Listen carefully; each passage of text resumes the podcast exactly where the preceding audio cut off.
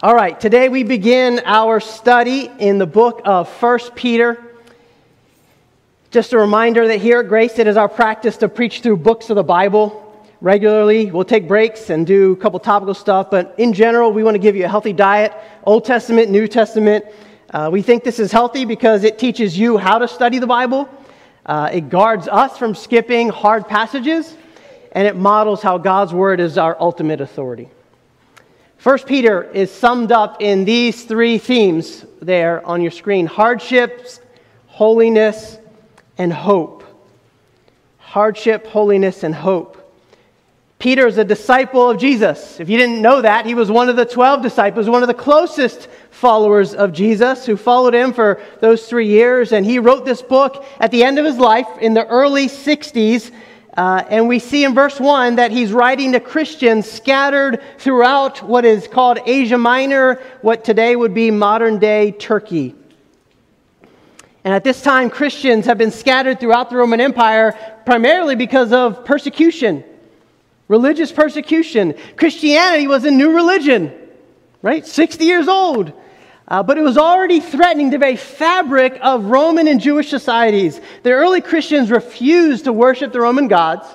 They proclaimed a message of salvation in one God who became a man. Their social and sexual practices were radically different than the culture around them. And they claimed to follow a man who had been killed on a cross and then raised on a third day. Can you see why Peter would address his, his followers, Jesus' followers, as exiles? They were outsiders. They were living in isolation. They were facing lots of uncertainties. And while we may not be going through persecution today, like the early church, we're facing a lot of uncertainties and isolation ourselves, aren't we? Peter is writing to help these Christians understand three things. One, to understand how to endure hardships and not lose faith. Two, he's calling these Christians to pursue holiness in the midst of an increasingly antagonistic culture. And three, he's reminding them of the hope which will sustain them to do those first two things. Don't we need that same kind of reminder today? The encouragement to not give up in the midst of hardships, the, the call to pursue holiness, to become more like Jesus by his grace, and the hope which will give us the ability to do both of those things and not give up. So here we are. First Peter First message Born Again to a Living Hope. Thank you, Coretta, for reading this. The first lesson we see here in these first two verses is that Christians are chosen by God and called to live as exiles in this world. We're chosen by God and called to live as exiles. Notice he says, Peter, an apostle of Jesus Christ, to those who are elect exiles of the dispersion.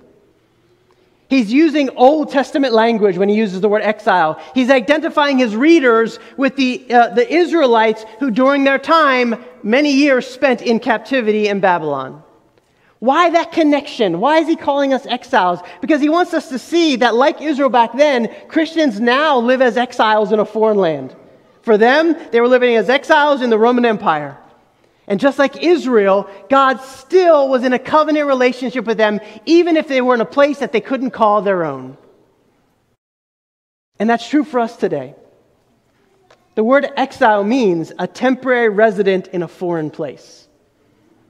In other words, as a Christian, if you embrace this biblical concept of exile, then you have to admit this right here, where we are now, is not our homeland. We are on a journey, and this is not our destination. We do have a home waiting for us. It's a glorious home. And, and Paul tells us in Philippians 3:20 that our citizenship is in heaven. That's our home. That's our country. Do you see yourself as an exile? Do you live as an exile? Or have you become so comfortable here that you've sort of made this your permanent home? Or maybe on the flip side, that you, you're, you're just like, you're kind of blocking. You're like, you know what? I'm going to hunker down here. I'm so determined to get to heaven that I'm going to kind of put up walls and I'm going to hunker down, isolate, and I'm going to detach from the world. No, that's not how an exile lives. Read the Old Testament, read the prophets. God calls his people, here's how you live as an exile form relationships, live and invest in your communities. But don't be too attached and shine the light of Jesus wherever you go. All Christians are exiles. That's the point. All Christians are exiles. But notice, look, what kind of exiles? We are elect exiles, meaning God has chosen us.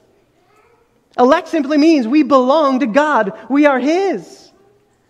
Paul says Christians are elect, notice, according to the foreknowledge of God the Father, through the sanctifying work of the Spirit, and for obedience to Jesus and the sprinkling with His blood. Peter is showing us how all three persons of the Trinity are involved in our salvation. Our identity as elect exiles is rooted in the mysterious plan of God. God the Father chose you before the foundation of the world. That's Ephesians 1. By sheer grace. The Holy Spirit sets you apart and continues to shape you into the image of Jesus. And Jesus Himself justifies you by his blood, and calls you to live in obedience to him. Peter, right up front, is reminding Christians every person, every, all three people in the Trinity are involved in our salvation. And if you're going to live as an exile, if you're going to live in this world, how to live in this world but not of this world, if you're going to, uh, if you're going to figure out how do I do that well, if you're going to think differently than the people around you, Peter wants you to remember how glorious is the God who has called you his own. He's saying right off the bat, take heart, Christian. I know you're suffering. I know you're going through a lot. Don't be dismayed. The Lord delights to call you his beloved children. Christian, you are chosen by God and called to live as an exile here. Lesson number two rejoice that your salvation now is a guarantee of your glory to come. Now that we know what our triune God has done in saving people like us, how should we respond? That's verse 3. Blessed be the God and Father of our Lord Jesus Christ. According to his great mercy, he has caused us to be born again to a living hope through the resurrection of Jesus Christ from the dead. Blessed. Bless. It's the word in the Greek that, that's eulogize. It means to speak well of, to speak good words. We had a funeral yesterday where we spoke well of Sandy Bossard.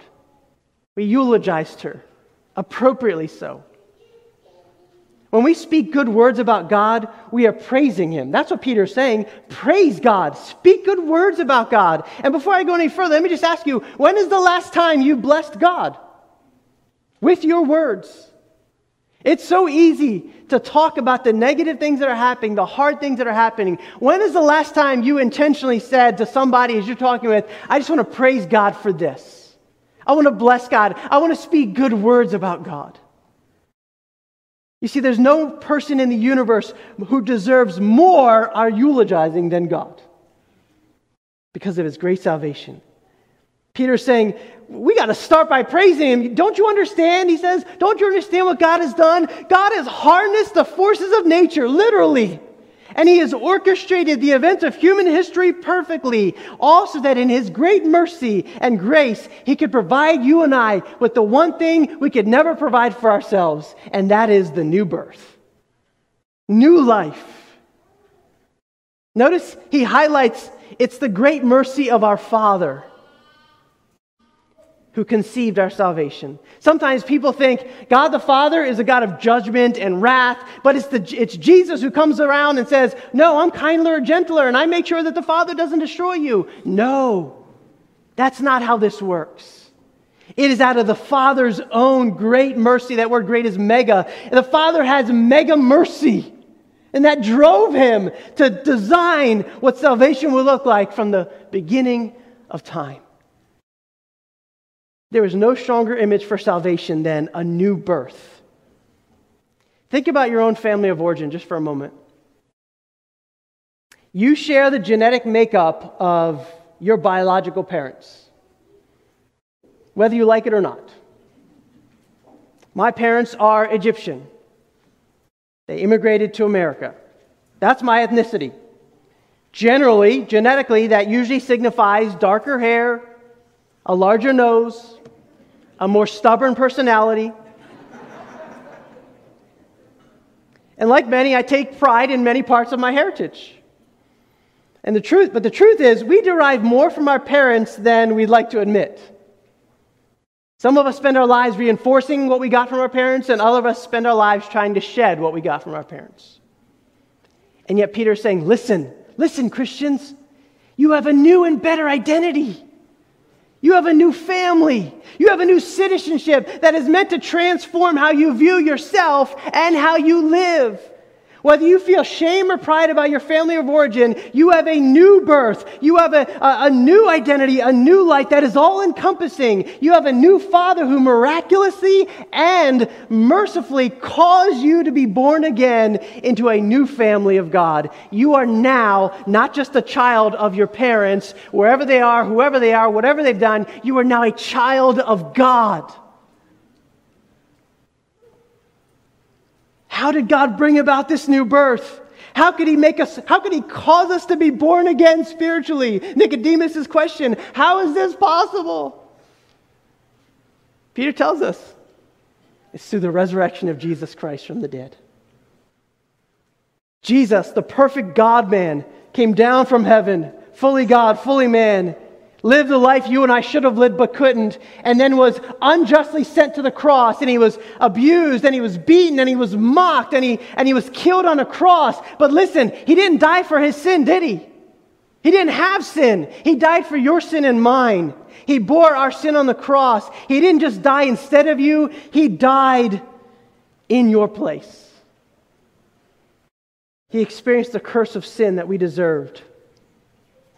But just like we sang, Jesus didn't stay dead. Jesus didn't stay in the grave. If he did, there would be no Christianity, Paul says. It would be a foolish religion. We are fools if Jesus did not rise from the dead.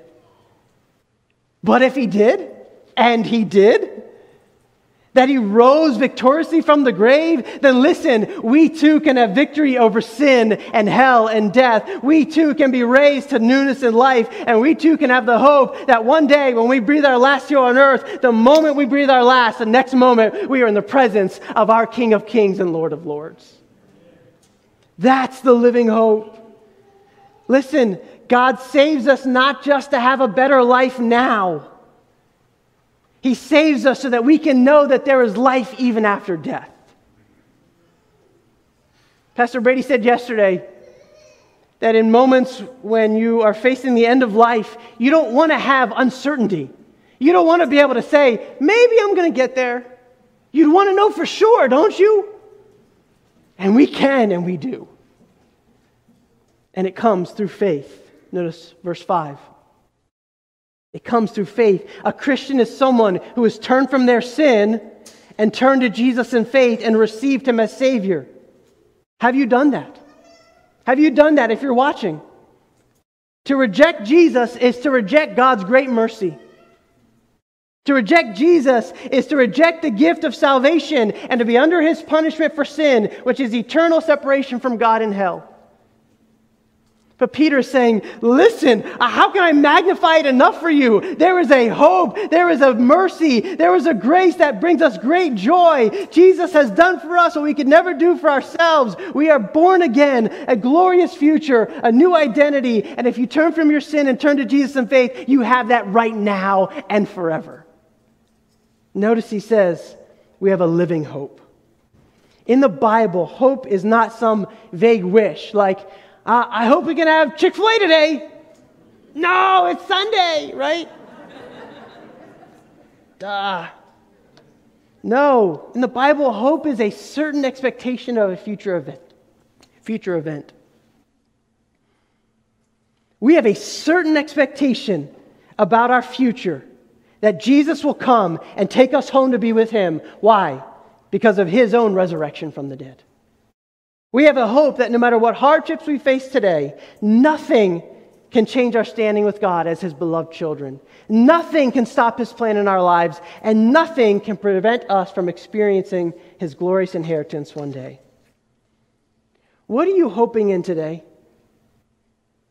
Are you hoping for an end to this pandemic? Yeah, fine. But is that your ultimate hope? Are you hoping that your candidate will get elected and get our country back on track of whatever you think it should go? You see, we, need to, we tend to fix our eyes on, a, uh, on some reference point here on earth.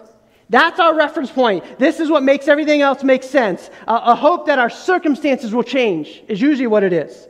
One day I'll get married. One day I'll have a better job or the job of my dreams. One day I'll be appreciated and, and accepted the way I deserve. But what happens when those things don't happen? What if you don't get the job or the marriage or the pain doesn't go away? Do you have a hope that even death can't shake? Do you have a foundation that even the storms of life cannot overshadow and move? I'm begging you, Christian, make sure your hope is rooted in the resurrection of Jesus Christ. It's a hope that never fails, it's a living hope. But our rejoicing is not only in the promise of a future resurrection, Peter says, we also can take joy and have hope in the promise of a future inheritance. Verse 4. You've been born again to a living hope, to an inheritance that is imperishable, undefiled, and unfading, kept in heaven for you. Christian, you have been given a spiritual trust fund that is absolutely secure. You are totally vested. You don't have to worry if the S&P or the market's going higher or lower. It doesn't matter. It's always getting better with God. It's always going up. The value is always uh, beyond comparison. You can lose a job or a dream or even your health. But there's nothing that can get in the way of you experiencing the unstoppable love and mercy of Jesus Christ, which is yours for eternity. That should be our fixed reference point as Christians. An inheritance that disappointment and disease and death cannot touch. It's so glorious that it's meant to make all suffering on earth endurable. It's meant to make it worth it no matter what we go through. How much time, Christian, do you spend pondering your own inheritance? A body, a future body that will never ache or wear out. Won't that be amazing? a glorious new heavens and earth where there will be no more evil, no more shootings, no more abortion, no more social media shaming, no more suffering, no more death, and you'll be with Jesus. I'm serious. Does that not does it bring you joy? You say, Mark, come on, that's just pie in the sky. You're, you're so heavenly minded, you're no earthly good. That's hogwash. You can't be so heavenly minded that you're no earthly good. You're probably not heavenly minded enough. It's that we don't believe this is actually our reality forever and ever and ever and ever and ever and ever and ever. Yeah, cancer stinks. But being with Jesus for one moment will make it feel like mist. You, what was it? I don't even remember. What was that? Did I just, what, did I feel something?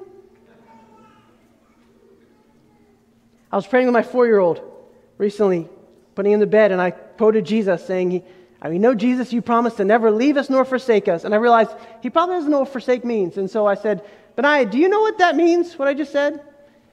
And he said, Yeah, Daddy, it means Jesus will never say goodbye to us. It means no more goodbyes. And I thought, that's exactly it. Part of what will make heaven so glorious is you will never hear these words ever again goodbye. Never. Ever. God is guarding our inheritance, but Peter says he's not only guarding our inheritance, verse 5, he's guarding you. He keeps you. His grace ensures that when you get to the end of your life, you will get your inheritance. You, who by God's power are being guarded through faith. Peter knows that the trials in life can trip us up. The original audience of this letter were experiencing persecution, and they're wondering is it worth it to keep following Jesus when it's this hard? If I follow Jesus in this world and it's this hard, how can I know that I'll make it? They were wondering. How can I persevere? And the answer is the God who keeps our inheritance secure in heaven is the same God who will keep his children secure here on earth. The same God who keeps our inheritance secure. If you're convinced He's got that, He's never going to let that go defiled or, or, or, or it's never going to get messed with, no, then remember this just as sure as that is, He's never going to let you go. He's never going to let you fall off. He keeps His children. Christian, God is keeping your heart from a level of despair that would thwart your hope in Him. That does not mean life will be nice and comfortable for us. Far from it. We will likely experience the worst parts of living in a broken and sinful world. But no matter how hard life gets, you can cling to the promise that He is guarding you. That's a military term. We got something better than Secret Service, something better than the most powerful military in the world. We got Jesus Himself guarding us. What? I'm not important. I'm not the president. Yeah, you're my son. Don't you see? We protect people nowadays who are important. Nobody walks around protecting me. Sometimes wish that. No, nobody does that. But God says, yeah, actually, they do. Spiritually, Mark, I'm protecting you. Christian, He's protecting you, He's guarding you. He will watch over you and sustain you until you finish the race set before you. God guards us. How? Notice He guards us through faith. You see, unbelief is the greatest threat to your soul. Not that broken relationship, not the coronavirus, not the diagnosis. Unbelief is what can shipwreck our lives, and God says, I will not let that happen to my children. He promises to sustain us and to sustain our faith by his resurrection power. Listen, some of you may be at the end of your rope today. And I want to speak directly to you. Maybe the wounds of life have, felt, have left you feeling completely defeated. I know there are some of you watching. I know there are some of you here who have been through so much stuff, and you're here and you're wondering, God, how can I make it one more day, one more moment? Here, I want to remind you, Christian, you don't have to have it figured out. You don't have to know what's next. It's okay to not be okay. What I'm asking is you keep believing that He will not let you go. I'm not asking you to even hold on to Jesus because sometimes you might feel like you have lost your grip. You're holding on to a rope and you're like, I, I don't know how to hold on any longer. It's hurting. I can't do it anymore. Then remember, whether you have failed God miserably or whether you feel like life has failed you miserably, here's what you can know He will never fail you. Never. You let go of the rope and you find he's been holding on to you the whole time. He's got the rope. Yes, I want you to hold on, but when you let go, he's still got you going, yeah, that's right. I'm holding on to you. I never fail. And so we can rejoice in our salvation now because of the glory to come. Thirdly, lastly, trials strengthen your faith and deepen your love for Jesus verses 6 and 7. He says, In this you rejoice, meaning in this salvation. Though now for a little while, if necessary, you have been grieved by various trials, that the tested genuineness of your faith, which is more precious than gold that perishes though it is tested by fire, may be found to result in praise and honor and glory at the revelation of Jesus Christ. In this you rejoice in the promise of God guarding your future inheritance and guarding you, Peter, Peter does not sugarcoat life. He does not sugarcoat the hardships. He says life is full of trials and suffering, and, and he uses the word for grief. That's the, the, the, uh, the strongest word for grief. It means to be deeply grieved, to be crushed. He says, in this life, you can rejoice greatly and grieve deeply at the same time. Rejoice in your salvation, and yet grieve that we're still exiles in a weary land. Peter connects our trials to the testing of our faith. He, say, he says, trials reveal when, where in our lives we're trusting God and where we're not. Trials are not accidental or random. He says, if necessary. Notice that? You'll face trials if necessary. Well, who deems them necessary? It must be God. If God deems them necessary, that means they have meaning and purpose. John Newton, who wrote Amazing Grace and many other hymns, once said this Everything is necessary that God sends our way, nothing can be necessary that He withholds. God does not allow trials in our lives to crush our faith, but to purify our faith. As Peter says, to show the genuineness of our faith. Peter likens, likens our faith to a metal, to a metal worker who's refining gold. A metallurgist is someone who takes a precious metal and, and, and he starts with something called ore. When you get, when you get a precious metal, it's, it's, it's an orifice state. It's a state that's not beautiful. It's not precious. You can't see the beauty of it. It's in, it's in a state of ore. And so what he does is he takes a catalyst and heat and he, and he puts both of those things together and it, it begins to heat up the metal and it begins to pressurize it and it begins to burn off the impurities and it makes the ore something into a precious metal that is both beautiful and strong and valuable. That's why we buy gold. When you become a Christian, you are like that ore. And it is in God's love that He never leaves you in that state. In His sanctifying love, God will turn up the heat in our lives. Why? That feels painful. Peter understands that. I know what that's like. Peter's like, good grief, I, I, I, I abandoned Jesus. I know what it's like to be totally crushed. I was a failure. In just a few years, Peter is going to be crucified upside down. He knows what it's like to be grieved by various trials. But he says, listen, God will take you where you do not want to go in order to produce in you what you could not achieve on your own. Christian trials are not a sign of God's absence. They're a sure sign of his gracious and, redeeming love to transform us in the image of Christ. You see, when you go through a trial, and even if it beats you up, even if you feel like you were Jacob who wrestled with God all night and God touched his hip and he left limping and he's like, man, I got to limp for the rest of my life. Listen, if you feel like whatever that trial is leaves you limping for the rest of your life, if you come out of that trial with a faith that is more dependent on God before, that results in praise, honor, and glory at Jesus Christ, both now and when you see him. Peter points Peter's point is not find a way to overcome your trials. It's not your best life now. It's not whatever garbage you're, you're, you can watch on TV from those guys who want your money. No, Peter is saying, listen, it's simply holding on to faith in the midst of your trials. This honors Christ. Peter is talking to people who have not seen Jesus physically, but he has. That's why he says in verse 8 and 9 that you have not seen him, you love him. That you do not see him now, you believe in him and rejoice with a joy that is inexpressible and filled with glory, obtaining the outcome of your faith, the salvation of your souls.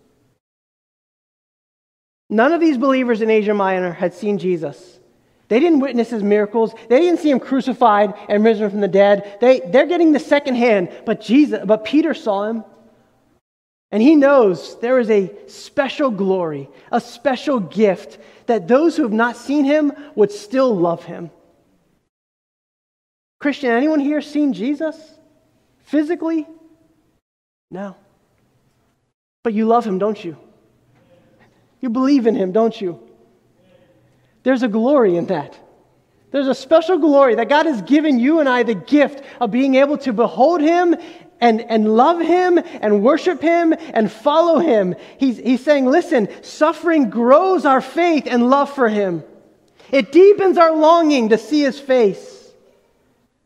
That we might receive the outcome of our faith, the salvation of our souls. Joy can grow and flourish even the most difficult of hardships, especially when you're convinced that the unseen God who lovingly allows those hardships, is the one who's chosen you by his grace, saved you by his mercy, is preparing an inheritance that will blow you away, and will personally come back to take you home.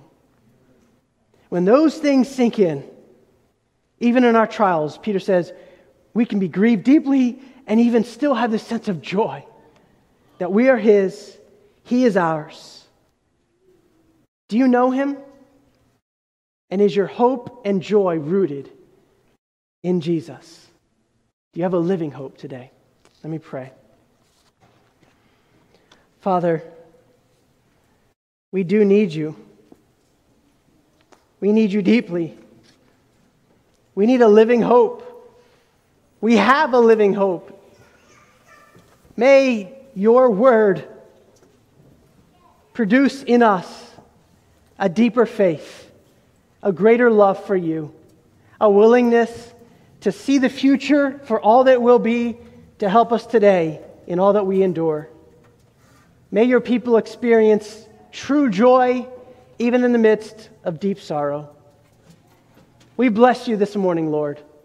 Tomorrow could be the worst day of our lives, but right now, while we have breath, we bless you. We praise you. You have done everything needed for us to be secure in Christ. This is a glory. We pray that everyone here would, might know your gospel and believe it. And for those maybe right now in this moment who have not trusted in Christ, maybe it's a child, maybe it's a student, maybe it's someone who's, who's been around church and they're watching, and, but they've been struggling. Lord, I pray that they would turn from their sin, turn from whatever they've been hoping in, and turn to you right now in prayer and cry out, Jesus, I need you to be my Savior. I trust in Christ as my Savior who died and rose for me. I want to follow you as my King. God, do what we could never do. Cause the new birth to take effect in the lives who need to call upon your name. We pray all of this, Jesus, in your great name. Amen.